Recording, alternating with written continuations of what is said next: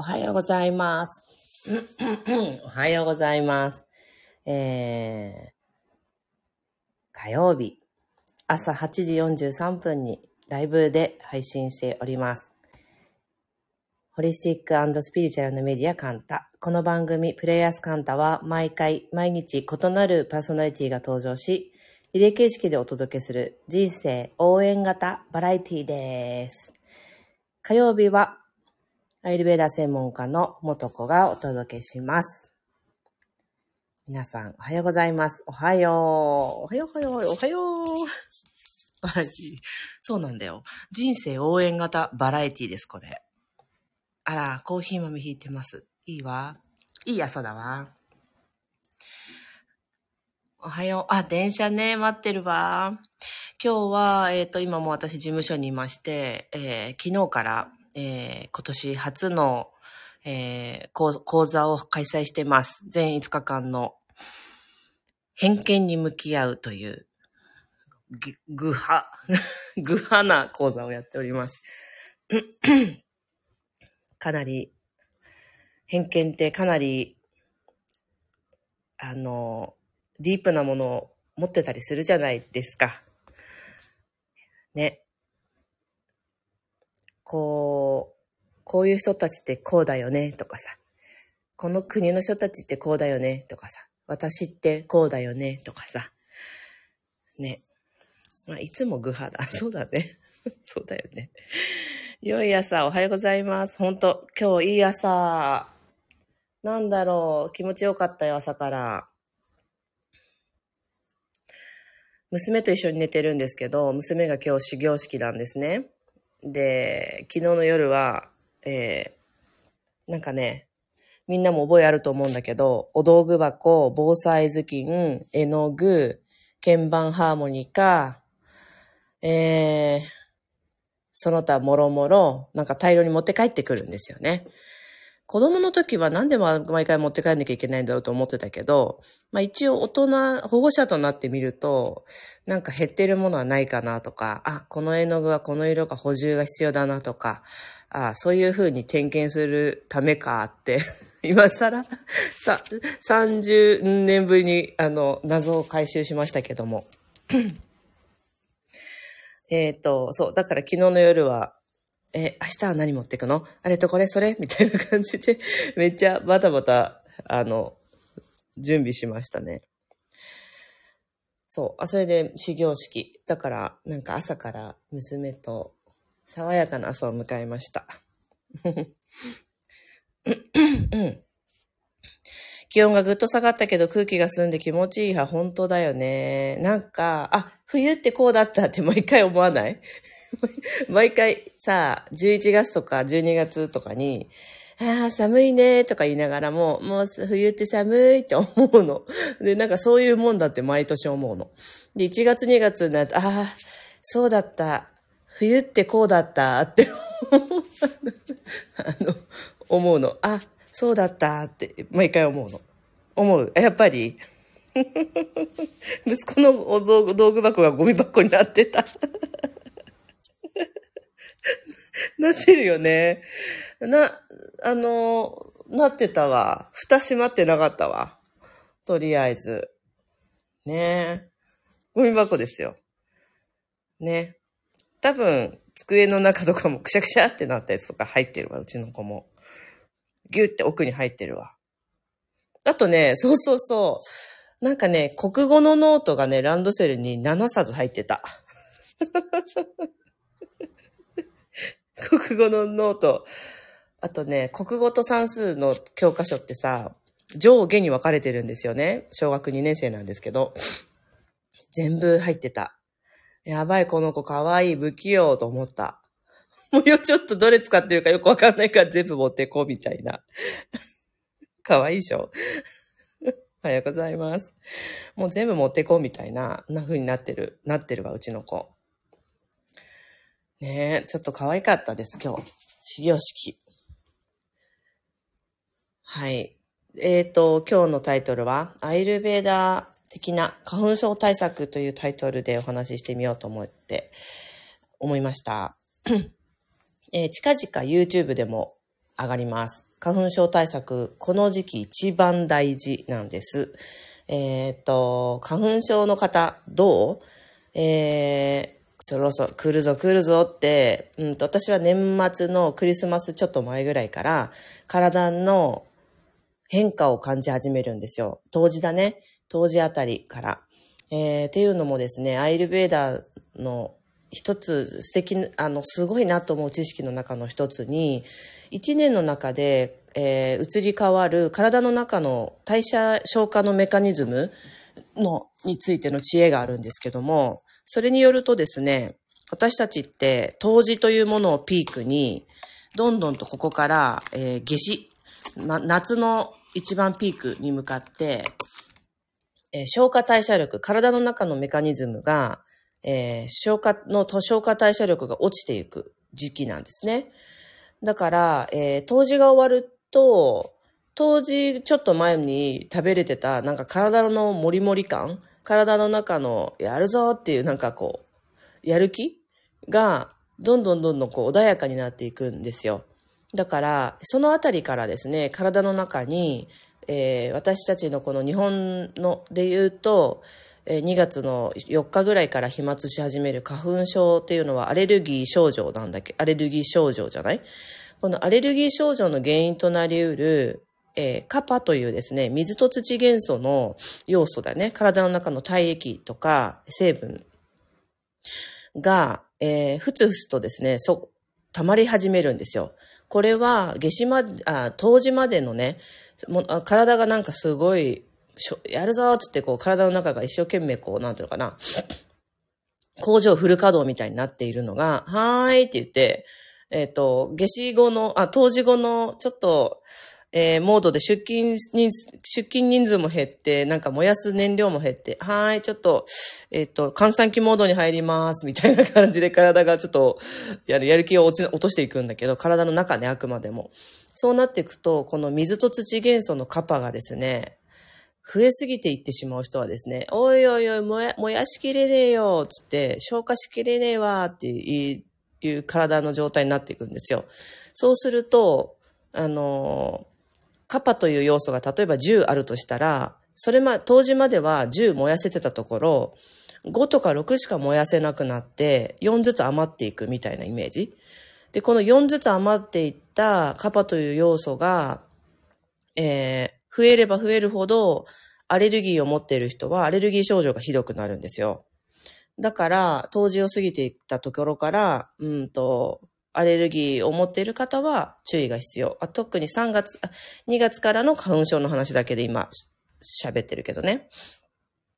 なんですよ。で、私は、あの、お会いしたことある方は、イメージつくと思うんだけど、そのカパっていう性質がもともと多い人なんですよ。だから、特にが、あの、特に気にする。で、体質的にね、私はカッパが多いって言ったんだけど、もうね、現代人全員、カッパが多くなりやすい、もうし、なんだろうな、現代習慣なんですね。甘いものをたくさん食べるし、飽食の時代だからたくさん食べ物を食べるし、やっぱりこう便利な時代だから、えっ、と、ぐうたらしやすいというか、えー運動が少なかったり、えーよくね、あの、もちろん良い意味でも、とっても安全にゆっくり眠れるからよく寝寝たりとかさ。っていう時代だから、特にあの、みんな全員ね、カパっていうのは溜まりやすい、うん、時代なんですよね。そう。もう飛んでますかねいやーどうだろうあ、飛んで、あ、それはね、そうだね。あの、今コメントいただいてるミサちゃんが、そのカパというものが溜まってるからだ、だと思いますね。ちょっとこう、アレルギー症状っていうのが出始めてる人いるかもしれない。そう。なのでね、花粉症対策はもう今、今からです、もう。えー、クリスマスと正月はしょうがない。た美味しく食べ、もう、七草がゆぐらいから切り替えてですね。甘いものと炭水化物を減らすということ。それから、運動を始めるということ。えー本当はね、冬の始まりから秋の終わりから運動してるとよりいいんですよ。来年はぜひそうしてください。えー運動を始めるということ。えーこの二つですね。冷たいものは食べないということ。体はですね、その花粉症が、花粉が飛沫するときまで、ぜひ温め続けるといいです。えー、お腹に湯たんぽをね、当てて温めてあげると、えー、良いですよ。うん、私も昨日から目が腫れました。そうだね。あの、もともと持っているカパとか、まあそれに絡まっている毒素が、えー、ふ、あの、なんだ、食べ過ぎとか、日常じゃない生活の中で、えー、増えすぎた時にこうあ、コップから溢れるようなイメージで溢れ返っている方は、この季節、この時期に目が腫れたり、えー、鼻水が止まらなくなったり、うんと、体の背中？背中がなんかこう詰まったような感じになったりしている方が多いですね。なので、あ、ちょっとこれは、溜めすぎてやべえなって思った時は、夜の、夜ご飯抜いたりしますね、私だったら。うん。そうなの。だから、この季節、花粉症は、えっ、ー、と、花粉症本当に持ってる方は、えー、1月の末頃には多分耳鼻科行って病、お薬もらったりすると思うのね。なんだけど、それよりも前に、また、またはその薬だけで止めるよりも、薬薬で止めても止まらない症状がないようにするぐらいはしたいじゃない？だとしたならば、今、今からですね、食事を、えー、甘いものと炭水化物を減らす。夜ご飯は炭水化物なしぐらいにしていいと思いますよ。そして、えー、軽い運動をする。えー、ということなんだよ。結局ここね、食べ物、食べ、食事、運動。結局ここですよね。ここから改善していく。体の中は、やっぱり食べ物と、体は動かすようにできてるから、どれ、どういう風に体を動かしてるかでできてるんだよね。だから、まあ、イルベーダー語ってて、なんですけど、あの、つまるところ食事と運動だから、大事なことって案外普通なんだよね。思う、思うわ。うん。だけどさ、この案外普通なこと、大事なことって、例えば食事だったらさ、タンパク質取る。なんかこれ、小学校の給食だよりからずっと教わってきてるじゃない。お肉も食べなさいとか、タンパク質もちゃんと食べなさい。お野菜も食べなさいって。結局そこっていう感じがしてるけど。でも、そのシンプルな食事や運動が自分がやらなければならないというエネルギー、自分の気持ちでやると、それは違う方向性に変わっていくもので、じゃあ、このやらなければならない、ねばならない、ねばならない、ねばならない、ねばならないっていうもので運動と食事をして20年続けてどうなりますか？ね、心と体どうなるでしょうか？なんかこう、もちろん、それ、本気でその根性魂で、え20年やり遂げれたら、それなりの結果は得て、得てるかもしれないんだけど、すごい根性だよね。まあ、20年続けられてるってことはもはや好きなことな感じがするけど、続かないんですよね、基本的にはね。ねばならないでやろうとすると。だから、そうではない、本当に体が欲しい食べ物、少し動きたいという気持ちが起こるあり方であるっていうことがやっぱり根本だなーって、いつもこういう話をすると思うんだよね。そう。だからストレスをためない日常、頑張って、うーん、やりたくもない人間関係やるのやめる。もっと自分が豊かになることを自分に許してあげる。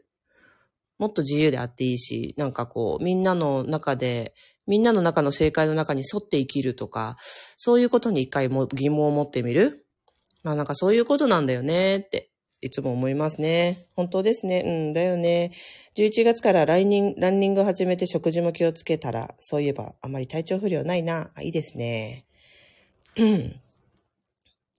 はい。ということなんです。結構1月2月に、えー、どういう生活をするかで、花粉症だけの話を今日しましたけど、えっ、ー、と、春って一番うつ病、うつ症状が悪化しやすい季節なんですね。これは、あの、新年度が始まるっていう日本の社会の、なんだ、あれでも、あれもあると思うんだけど、アイルベーダー的に言ってもそうなんですよ。春という季節は、さっき言ったカパというものが増えすぎた時、それが増悪して溢れ出た時、あの、えー、うつ症状になるっていう、うつ症状がふ、うん、ひどくなりやすいっていうね、えー、ところもあるんですね。そうなった時にこう、本当は変化を求めたいんだけど、そんな自分嫌じゃないだから例えば食べ物を変えてこうしていきたいとか、もっと運動してこうしていきたいとか、例えば見た目がよ、見た目がね、自分が可愛いと思えばだい、だいモチベーション上がったりするじゃない。